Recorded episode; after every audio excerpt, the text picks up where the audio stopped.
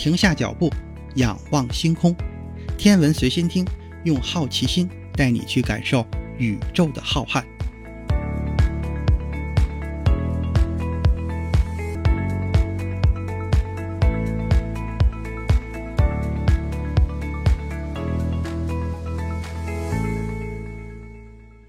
心如宇宙大，世界全装下。本节目由喜马拉雅独家播出。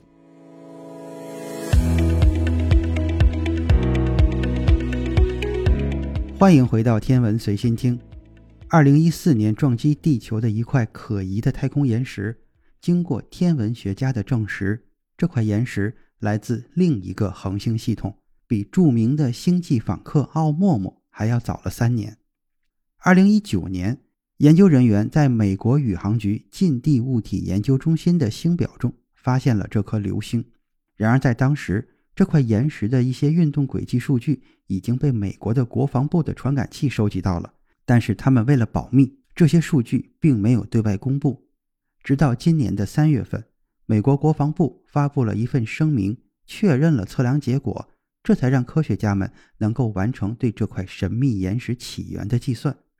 经过计算。这颗0.9米宽的微型小行星，在2014年的一月八日，以每小时21.6万千米的高速进入了地球大气层。它的奇怪轨迹表明，它可能是来自于太阳系之外的。通过对这块岩石过去的路径进行模拟，评估它与太阳系中行星的引力相互作用，最终确认这颗小行星确实是造访太阳系的系外来客。这一次确认，使得这块被命名为 CNEOS 二零一四零一零八的岩石成为第一个已知的星际空间访客。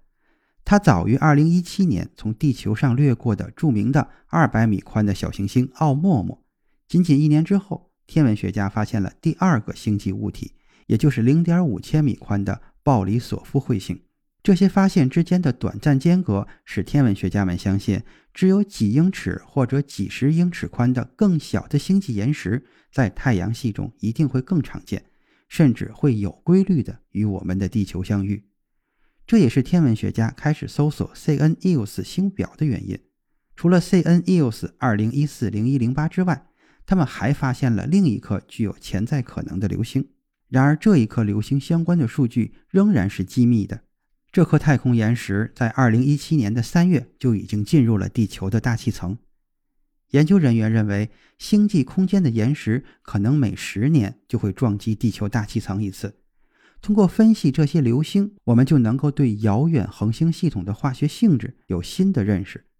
通过进一步外推每一颗流星到达以前的轨迹，并且分析它们的化学同位素的相对丰度，我们可以将流星与它的母星相匹配。揭示出行星系统的形成，一些化学元素可以在恒星的大气中被检测到，因此它们在流星光谱中的丰度被认为与母星存在着非常大的联系。由于大多数流星体在到达地球表面之前就在大气层中烧毁，并且检测那些已经烧毁的流星体在技术层面上非常的耗时，而且具有挑战性。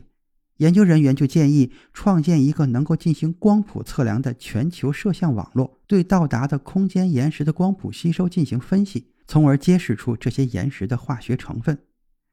CNEOS 二零一四零一零八在巴布亚新几内亚附近的海洋上空爆炸，科学家们认为一些岩石碎片很可能在穿越地球大气层的旅程中幸存下来，并且落入大海。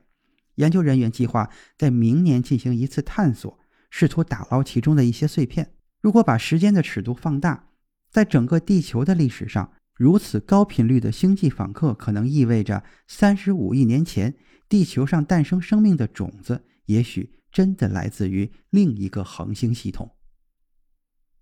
今天的天文随心听就是这些，咱们下期再见。